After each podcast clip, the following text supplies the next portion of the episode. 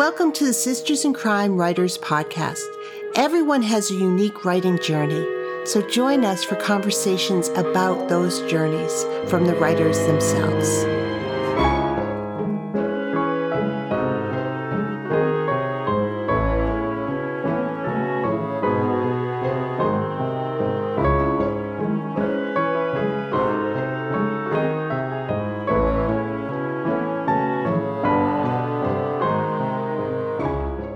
This is Julie Hennrikus, the Executive Director of Sisters in Crime, and I am really, really delighted to welcome Jennifer J. Chow to the podcast today. Jennifer J. Chow is the Lefty Award nominated author of the Sassy Cat Mysteries and the forthcoming LA Night Market Mysteries from Berkley.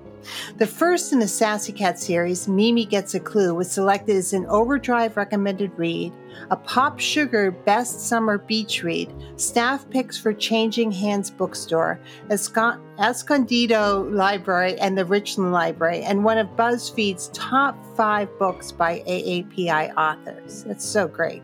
Jennifer has also published other Asian American novels which feature secrets and mysteries. She currently serves as the vice president on the National Board of Sisters in Crime and is an active member of Crime Writers of Color and Mystery Writers of America. Welcome to the podcast, Jen. Thanks for having me, Julie. I'm glad to be here. I'm really glad that you're here and we can have this conversation. And we're going to talk about being vice president of Sisters in Crime a little bit later on. But first, let's talk about you and your writing journey. Uh, when did you first say to yourself, I want to write a novel?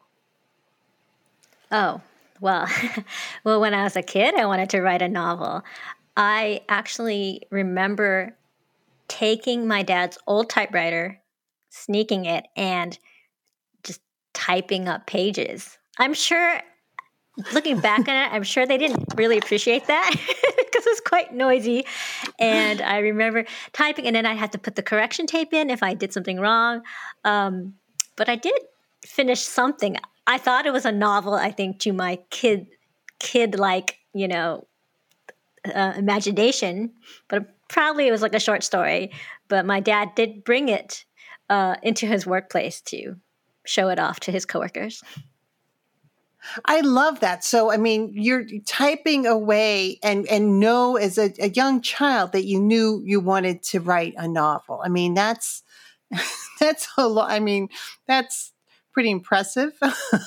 um, but also, that's an early drive because I, I, for some other people that I've talked to, writing a novel didn't even seem like something you could pursue until later in their childhood. So, were you an early reader, or what? What sort of got you on this? Oh, I've got stories to tell. I want to tell them.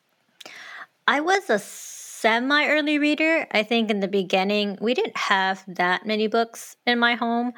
So I wasn't a super early reader. But then I have an older brother, and we would go to the library a lot, uh, especially when we got, yeah, a little bit older. And then I remember tagging along and just picking up books and thinking, wow, people actually write these books, and yeah. maybe I could do it too, at least as a, as a child as I got um, farther along, I think my parents started um, asking me if you know this is really what I wanted to pursue because you know writing isn't the most lucrative of careers. no, it's not the career that um, makes parents not worry. Right. Anything in the arts doesn't is is a moment. Um, but did you take classes, you know, in college, or how did you how did you build your craft once you got a little bit older and you thought, okay, this is something I, I I'm interested in? How did you build your craft? I mean, I think part of it was encouragement of teachers. I do remember uh, one elementary teacher giving me an A plus actually on a mystery short story. And then I continued on. And in high school, I did a lot of uh, writing related activities. So for a while, I wrote poetry and was uh, entered some in competitions and had many printed somewhere. I got some recognition. And then I was also part of we had a literary magazine, so I was part of that. Mm. I was part of yearbook. I was a co editor on our newspaper. So I, I kind of did all those writing related activities. Yeah, yeah. So through high school and, you know, in college, were you in, a major or how did, what did, I, what did that say? I wasn't. In college, I decided to take the safe route. So I was actually um, a biology major. I thought I wanted to do research, um, but or maybe even pursue a medical degree, um, which I I soon decided was actually not for me, especially when I took organic chemistry and uh, did not enjoy that class. So I, I, but I stuck with it. I, I thought about double majoring actually. Um, in English and in biology. But the way the university system worked was I would have had to transfer out of the college I was part of in that university to pursue the double degree, and it was it was kind of complicated. So I ended up um, not going that route, but I did continue to write on the side, um, and I I also segue from biology as a research scientist to actually um, something more people oriented that I wanted to do was, uh, which was social work. So I actually ended up in the social work wow. field um, for a while. So, as you're, you know, uh, pursuing uh, the incredibly noble uh, social work world, because that's uh, that's so much work, uh, you know, and, and heartfelt work, um, and also a great way to meet people and build characters. Were you writing stories? Like, where were you? Uh, putting writing in your life as you're as you're navigating your early careers you know were you writing short stories? Were you working on novels? Was it not part of your life? How did how did you sort of keep going? I think I was mostly a, a reader during those years. I did geriatric social work, um, so it was mostly reading and then observing the people around me. I think, but I just it's it's an exhausting type of job, so yes. I didn't really have um, many writing hours. I would yeah. say it was only until I ended up um, on maternity leave that I actually got more time. Funnily enough, that I got more time when I was on maternity leave to um, pursue more of a creative side and start actually writing again. And when you started writing again uh, in this uh, this period of time, did you uh, had sign up for workshops, or did you were you just doing it on your own and and you know figuring it out that way or how did you get support to to take this on? Because that's on top of being about to have a baby um, writing a novel's a, a big a big endeavor to take on by yourself. Yeah i think i might have started with short stories but i definitely subscribed to um, a lot of the writing magazines. I had the writer mm-hmm. i had writers digest i read blogs on writing a little bit later on, I also took some courses from UCLA. They have some extension courses for writing yeah. that I got to take uh, online because it fit my schedule better. Yeah, UCLA has some great online um, online classes, and that's a, another wonderful way for folks to hone their craft. Um, was it always going to be crime fiction for you, or or did you, or have you written in other genres? It it was not, even though I enjoyed reading crime fiction.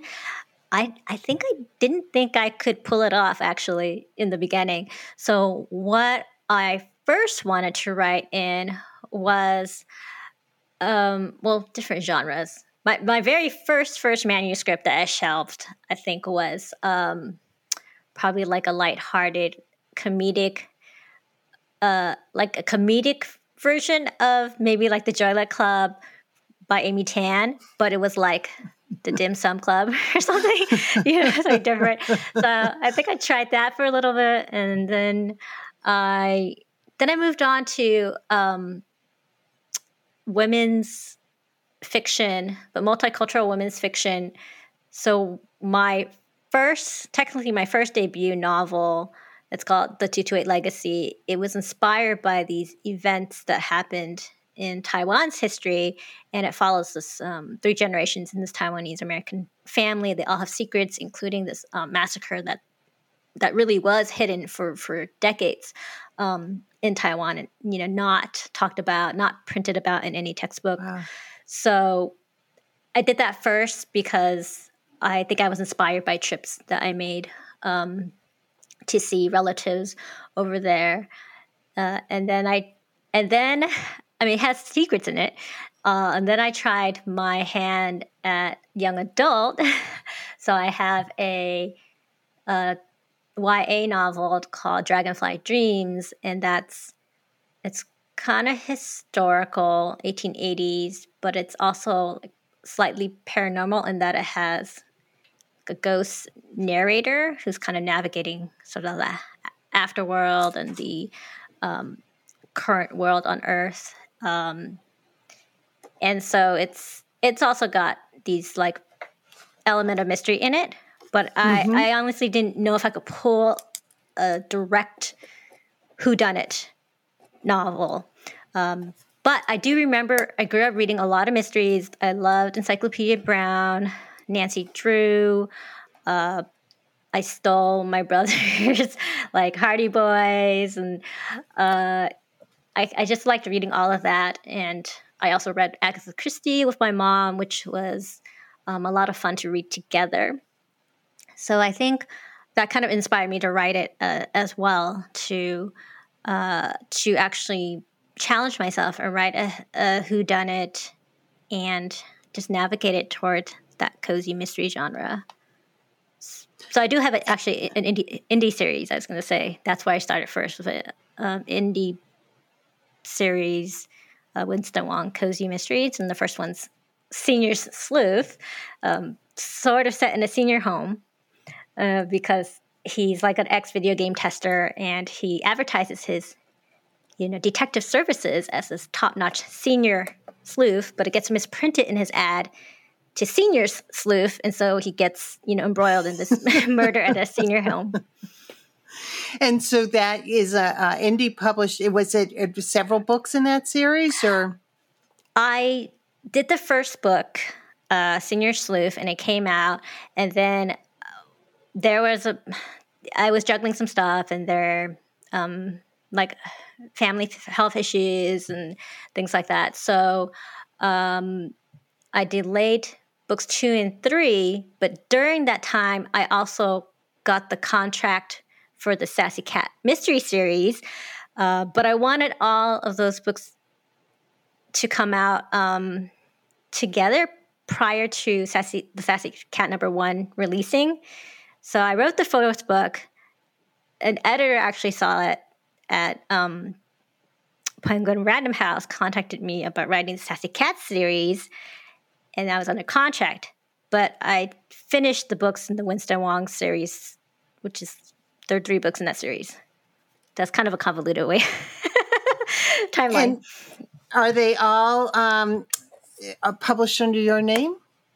So the Winston Wong Cozy series is published under J.J. Chow because in my mind, I thought, oh, if I'm going to try this indie route for a little bit, maybe I'll, you know, use my initials instead. Uh, plus, that one has a male protagonist. So I thought, oh, maybe the initials would work better somehow in marketing. Yeah. Yeah. Well, I mean, those are all decisions you make, right? Or you're try you'd have to try and figure out. So that's interesting, and um, I'm going to link to to these books in the show notes so that people can uh, can find them. Oh, but um, your sassy cat, talk. How did how did that come about? So, like I was saying before, I self published the Winston Wong um, book number one. So that an editor read it um, and contacted me out of the blue. I, I, honestly thought it was like a phishing scam in the beginning because they said, Hi, I'm an editor at Penguin Random House. You know, I read your book, I thought it was really funny, and we're looking to make a you know another mystery series but with a female asian american lead in it pet themed. Would you be interested in you know maybe sending over some sample chapters, which I did after I verified with friends that it was not a phishing scam. I sent in several chapters and I thought I actually I thought they you know they forgot about me or I thought they I don't know passed over me or something because I didn't hear from them for a while. Then I got this call out of the blue and they said, "Oh, by the way, we read your sample chapters and loved them, so you know we'd like to to make a deal." So that's uh, that's how I got on board with Sassy Cat Mysteries, and I think I feel like I did everything backwards because um, the editor called me, and after I got this deal, then I I went on the search for literary agents, and then that's how I got my literary agent. And so, yeah, that's what happened. Well, it's a, a pretty fortuitous and fabulous um, way of, of developing a career and not like others that I've heard for sure. But um, so Winston Wong obviously uh, pulled people in. Had you tried to query that to agents or editors before, or had you already always said, I'm going to indie publish these? I, I did start off doing some queries. Um, and I got some feedback about how the market was more for f- female leads. Um, so then I toyed around with doing a smaller publisher, which is how I had my other previous books released through small presses. But then I decided to go indie. Um, part of it was to kind of explore this, that space. And uh, actually, part of it was also because, um, so my mom was dealing with cancer at that time, and I kind of wanted to uh, get something out for her since we had had shared yeah. that love of mysteries. So yeah. it's a lot, obviously, a lot faster to work um, through the the indie method of publishing, and so she she did she did get to see I think a draft of it um, before she passed, and that first book is actually dedicated to her. Oh, that's lovely. That's lovely. Um, and sharing that love of mysteries, I'm sure keep continues to transcend, right? I mean, she she she would be very proud of, of what everything that's happening now. You mentioned, uh, and I'll, I'm going to link to the first two books, but uh, in general, your other books have humor in them. Do you set out to write funny? Like, do you know that you're writing funny, or or that that becomes um, what you're doing, or is that something that that just happens to be the way you tell stories that people find it funny? I, you know, I don't think I set it out to be funny, but I know I remember reading cozy mysteries and loving the ones that had a lot of humor in them. I remember I read the um, Jane Austen research series. I thought that's hilarious. And I, when I started my cozy mystery, I started with the character, right? I started with my protagonist, and then sort of um, from there, the other cast of characters, whether they're side characters or suspects. And then I just kind of wrote it how I saw it. I usually see it as a film in my head, so that's how I wrote it. I, I do have a critique group that meets weekly, and, and some of us actually came from the UCLA um, writers program. We're taking classes there, and I I remember them reading the chapters and, and laughing, and I thought, oh, I guess I, I read a humorous cozy. I didn't I didn't really realize it, and I also thought, you know, things that make may seem funny to me might not seem funny to others, but it seemed like they were enjoying it, so that's kind of how I got onto this route of, of lighthearted, humorous mysteries. So let's talk a little bit about your process because you just said that you see it as a movie in your head. Do you see the whole movie before you sit down? Or do the characters show up and then you just follow the movie as they're telling it to you? Or, you know, I mean, there's a plot or the pantser question, but it's also if you're a visual thinker, how does how do how does it all come to you? It's probably it's kind of like the plotter pantser question in that I'm in the middle, like the plantser that sort like a kind of plot, um, like an arc, and then I sort of plot scene by scene, but it's also a little bit loose. So I think with the movie idea, it's also that I see the character um, and I see how maybe the character, what sort of obstacles would get in their way.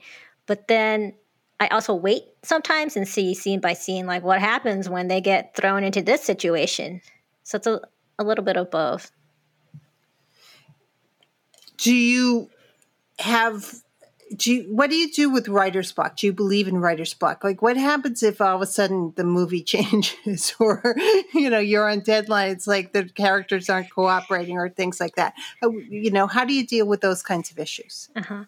Um, I believe in writer's breaks. I think it's when I I get stuck. I I try to you know I have to do something different.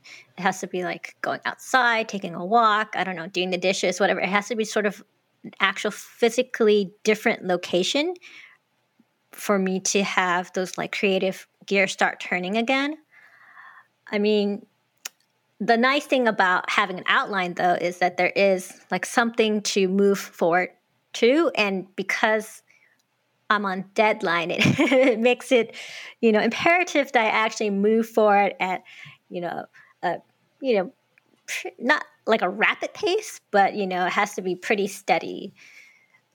I think part of it is is having that outline in place and you know, kind of just pushing for it. And even if I write down words and I totally decide to edit them later or revise scenes or cut out scenes, um, at least I have something to work with. Yeah, uh, it's much easier to edit words than a blank page. yes, that's the beauty, I think, of NaNoWriMo. That you know, yeah. at least you get the words out there, and then you can do something with those words. As we're recording this, we're in the middle of NaNoWriMo, and uh, I I agree with you. I, I think that it's you you don't have time to second guess yourself either, so you just mm-hmm. get the words out. What's the best piece and the worst piece of writing advice you've ever gotten? I think, um, guess I start the best piece. The best piece of advice probably uh, was Joanna Penn, and I had read on her blog that she measured goals in. She didn't measure against others. She measured against herself and what she would do is she would measure based on uh, Olympic size gaps. So every four years, or, you know, relatively every four years. Um, and then see, you know, how the progression of the writing journey is for her. And I find that's a lot healthier to think that way, to not compare myself with others and to also you know having like a good amount of time to see like what kind of progress have i really made. And and i think that's encouraging for me. I think it's hard to you know think back and think oh last month or last year and sort of see like what kind of improvements have there been but it's easier when there's like a, a larger time gap. So i think that's the best piece. The worst piece um, I think the worst piece of advice I got was um, I had, I think I was doing comps from um, comparative titles for my books one point, and I don't know what I was thinking, but I was thinking, oh, I should compare it to some, you know, nice, nice novels that are out there, and I think I had someone tell me, oh, you should comp it to like can't remember what it's like, you know, New York Times best-selling blah blah blah book, and like you should just throw in all these famous books, right? Because it will just lift up your manuscript in the eyes of whatever, whoever the editor or publisher, whatever it was, and um, I I think that probably backfired. wasn't wasn't the best advice I got. Because then I, I thought, oh, they probably just think I'm just arrogant, like this arrogant writer comparing themselves to this, you know, well-known author. Well, and again, your journey uh, in traditional publishing was backwards. so, you know, normally people, um, will find an agent and then a publisher, especially uh, Penguin Random House. It's it's uh, you know I love your story because it gives people hope and it's it's uh, it's kind of great. But having comparable titles, just for folks who are listening, is helpful for an agent or an editor to know where your book fits and how they're going to sell it. So it's not terrible to compare yourself to bestsellers, but it's also helpful for them to say here's some other people too who you, you know you'll be able to find it. Like um, i uh, am looking at you and uh, in this picture which we can't see you've got mimi lee cracks the code in the back which is uh, your most recent your series but you've also got midnight hour which is a new short story anthology that's out and and is available through all booksellers. Um, so are you do you love writing short stories? How does that fit into your writing life? Because that's a whole different um, skill set mm-hmm. Eh, writing short. Yeah i'm i'm in awe of people who are short like s- strictly short story writers. Or anyone actually who crafts a short story because they're incredibly difficult to make. It's such a yes. condensed piece of work. And i i mean i think I started out as short story only because in the beginning I wasn't, sh- you know, it's it's one thing to dream about writing a novel. It's another to like look at the blank page and like actually write um, X amount of words or pages. And so I I did do short stories just kind of to hone craft. Mm-hmm. Um, but yeah, I would I would not consider myself um, a short story writer by by any means, but I I do appreciate the ability to be creative um, in short stories and to, to kind of try out new things and to work on different aspects. Like my short story in the Midnight Hour anthology is is very different from what I usually write. Um, the the submission call for that anthology was uh, for a midnight themed story, but also for a sort of like um, a grittier crime fiction. So it was a challenge to kind of put together a short story that that fit that those requirements. Yeah. We talked about, uh, and we could talk more about that. Your novels are cozy, but it, but I love that you're in your short story exploring a different genre, or or you know, sort of seeing how it feels. I mean, in writing that grittier short story, do you feel like that's something you'd like to explore in a longer form at some point? Or, you know, what made you choose to be a cozy writer? Is that where your heart is, you know, or there, we can have different Jennifer Chows with different kinds of series? I mean, I'm definitely open um, to writing different styles. I feel comfortable in the cozy genre because it's just I just love sort of that I mean the coziness of it all and the fact that there's a strong community, the fact that there's mm-hmm. generally an, an amateur sleuth who who's relatable. Um, and it's it's like finding a nice, you know, literary home every time you open a cozy mystery. And so I appreciate that. And I appreciate that I can put in a lot of humor. I'm sure you could find humor in, in darker stories, but it's maybe not quite the same and not quite the level. And I do like my puns, so cozy mysteries are full of puns. They are indeed. Uh, um, as far as darker stuff, I think I liked writing that story, so I I would be okay um, writing a different kind of story, but maybe more traditional mystery versus like I don't know, like a serial killer story or something like that. that wouldn't. I don't think that would work for me. Um, what do you wish you, you've published with with small presses? You've published indie. You've published with a, a, a larger house what do you wish you'd known earlier in your publishing career? Because the publishing journey and the writing journey are two separate journeys. Um, but what do you wish you'd known earlier in your publishing career? I think I wish I'd known earlier uh, to that it would take a that it might take a while, um, especially traditional publishing uh, is quite slow, and I mean that's just the way it is. You know, I do appreciate all the work that goes into traditional publishing uh, and all the consultants that are there to help, you know, birth a book out. But I think I would have appreciated finding community earlier.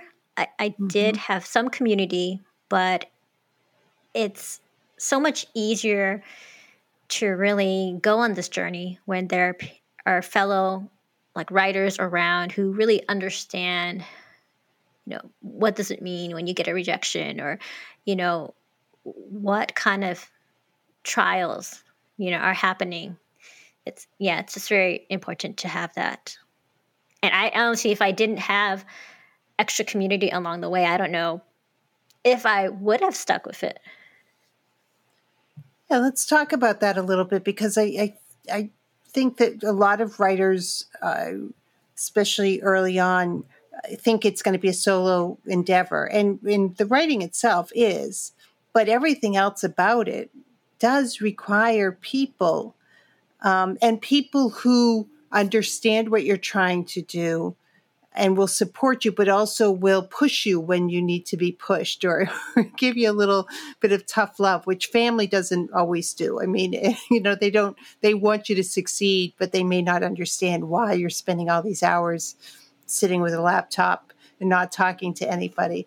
Um, so the community aspect is something we don't talk about enough. And you've mentioned that you had a critique group and and you know you're members of a member vice president of sisters in crime but also a member of mwa and crime writers of color what do what do communities like that mean to you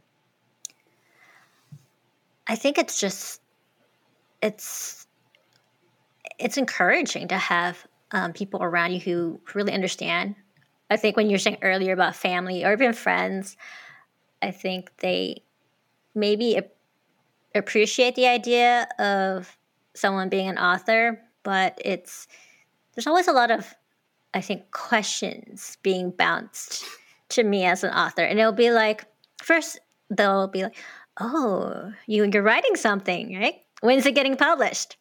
Right? Or it'll be like, "Oh, you've written something. Like, have I heard of it? What kind, you know, like what kind of recognition are you getting? And I think it just kind of like, you know, spirals from there. Whereas I think if you have a community that's um, that understands where you're coming from, it's okay to be authentic. It's okay to be vulnerable. And I, I think different communities feed different aspects. Uh, like I'm part of Crime Writers of Color, and that's that's been extremely helpful because it is um, hard, you know, trying to write characters perhaps um, from a different like cultural viewpoint that might not be mm-hmm. um, i don't know as easily marketable or, or, or, have comp titles like we were talking about before um, and i think it's it's nice to have that support base. And I've been to conferences too where I feel like, you know, I, I feel a little bit awkward, like I stand out. Um, so it's, I think it's important to have that kind of um, backup and and just understanding from people. I'm going to link to Crime Writers of Color in the show notes uh, because people can see books that are coming out and, and the list of authors. We are in a time where more authors are getting opportunities uh, and there are more books with different protagonists out there so that uh, but we need to be supportive of all these authors and all of these series so that publishing uh, keeps going in that. Do you find? Do you feel? I feel like we're. It's much better than it was, but we we need to really keep working to make sure the momentum keeps going. Mm-hmm. It's definitely much. It's much better, but there's you know there still needs to be uh, work to be done, and I, I think I could. I mean, I I don't I could probably count, you know, on one hand, like Asian American cozies uh, before, and and now I'm glad that there's um, there's a lot more, you know, going on and a lot more different types of protagonists like you're saying, and I I appreciate those stories, and they they do need support. Yeah, absolutely, absolutely, and it's fun to read. I mean, as you said, cozies are about community, and it's fun to learn about a new community and to find out new things. And to, I think one reason people do like cozies is that you do learn something as you're reading it because usually there's a hook that will bring you in and you're like you know but but it's wonderful to discover new communities and new people as you're adding to your cast of characters that you visit every year when a cozy comes out mm-hmm. it's exciting yeah yeah definitely learn about people learn about whatever food or whatever hook it is and yeah. it's knitting or whatever tell us a little bit about the new series the new series is called LA Night Market Series. So it's set in Los Angeles, and there is a local night market. There are two cousins who run this food stall at the night market, um, and one of their their um, customers ends up dead, and so they're under suspicion, and they and they have to clear their name. And it's it's a fun it's it was a fun book to write because it's got a lot of you know, what my foodie heart enjoys writing about. So a lot of food, drinks mentioned. Um, and I liked having these two cousins because they're sort of opposite personality, but then they get thrown together into the mix. And I just, yeah, I just really enjoyed it. The, the book one is called uh, Death by Bubble Tea. So it was a lot of fun. And so when you come up with a new series, what what first came to you? Were the did the cousins show up and you decide to build around that? Did you decide, oh, I want to do it in LA? Because for those folks listening, as long as you've got a small community, a small community can exist in a city as well. It's you know that's that's a lot of cozies take uh, place in a city. They're just in a community, and, and we define that community. But what came to you first? Was it the idea of the night market? Was it the cousins? Was it wanting to kill somebody with bubble tea? I mean? I think it was the the food aspect of it. So uh, we, this is running joke in my family that uh, so my my brother, and my husband um, had this idea for like a I don't know cafe or something, um, and they had called it you know chennai and chai because they like this roti canai flatbread, um, and then they like chai tea, and they're like this would be great name. And so they had kind of joked about it over the years. And then I thought, hey, I'm going to go put that in a book.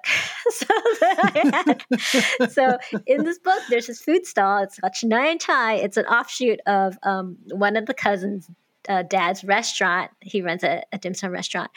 Um, but I, I think I started with the food idea of like, ooh, look at this food stall I could make and then and then came the characters like let's throw in two opposite personality cousins you know one's from hong kong and then one's here in the us and then let's let's kind of run off with that idea I love that. And a culinary cozy, does that mean you have to make up recipes and include them in the book? It does. So it was it's it was interesting making those recipes. Like I was I mean I I do I enjoy cooking, so I I have that going for me. But I still was kind of researching like how could I make this recipe, and I mean it's kind of tough to to make the recipes. Yeah. And the thing is, when I was growing up and I was cooking, like my family would um, they have they don't really do recipes. they're they're more of the like yeah, you just throw this in there, a little bit of this, a dash of that. And so it, there's like no measurements. So I think that was kind of the hard part for me. Like, how do I measure these things when it's like, yeah, pinch of this? Or like, we, we had this thing where, um, so they they told me how to cook rice, right? And, you know, most of the times you, you see the rice cooker and and then you're like, okay, put this cup of rice, this you know, cups of water. But they're like, yeah, yeah, you put the rice in, and then you you you put your hand in, and then the water level has to go like above, like whatever your knuckles, and it, it's just very you know imprecise. I love that. I love that. So that you need to talk to people and say, take a picture of you throwing that pinch in so I can see how big that pinch is. Yeah, video it and then just zoom in. oh, so what are you working on now? So, um, I have the second book in the Night Market series, and I'm working on that now. It ha- it, it revolves around hot pot, so um, that's that's fun to write. And then I'm kind of just um, brainstorming other ideas and also thinking a little bit about like maybe an uh, maybe a traditional mystery. I'm not sure. Oh, that's exciting! That's very exciting. And when does the um, night market first one come out? Next in 2022? In July. I July think it's July 7th, 2022. So far. Awesome so far. I know, yeah, I know the publishing around. world is yeah. uh, those supply supply chain issues are, are affecting all of us. Um, anything you're reading right now that you want to share or or or sing the praises of? Oh, there's so many good books out there. Um, uh, it's so hard to to to pick one. I I do want to get my hands on a copy of the um, uh, Best Mystery Short Stories, American Mystery Short Stories. Um, yeah. Edited by Steph Cha and Alafair Burke. And I, I that's, I'm looking forward to that. Yeah, I'm looking forward to that too. Some really remarkable um, authors are in there. Short story collections uh, are such a great way to sample people's work, to see authors that you know and love stretching or do trying something different. And um, it, it's just there's so many great anthologies out right now. So highly recommended. Um, so Jen, thank you for being here, and thank you for um, your service to Sisters in Crime National. Um, you've been on the board a couple of months now, uh, and uh, you know it's not a small thing to be the vice president of of this organization as we're about to celebrate 35 years. So I, I really am, uh, on behalf of everybody, so grateful that you're you've taken this on. Oh, I'm really honored to have been elected, and it is an exciting time, uh, celebrating anniversary, and just um, I think just being on the, on the board of such like supportive um, members, and it's it's nice that I can contribute back and hopefully create a community for you know other writers and readers, and just I don't know help any way I can. No, it's great. It's really great. Um, well, thanks so much for the conversation. Oh, thank you for having me.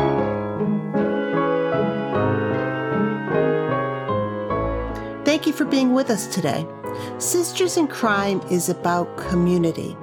We were founded to advocate for women crime writers, and we continue that mission by fighting for equity in the crime writing community. Sisters in Crime is an international, inclusive organization for all who write and love crime fiction, mystery, thrillers, and suspense. Join us at sistersincrime.org and make sure you subscribe to this podcast.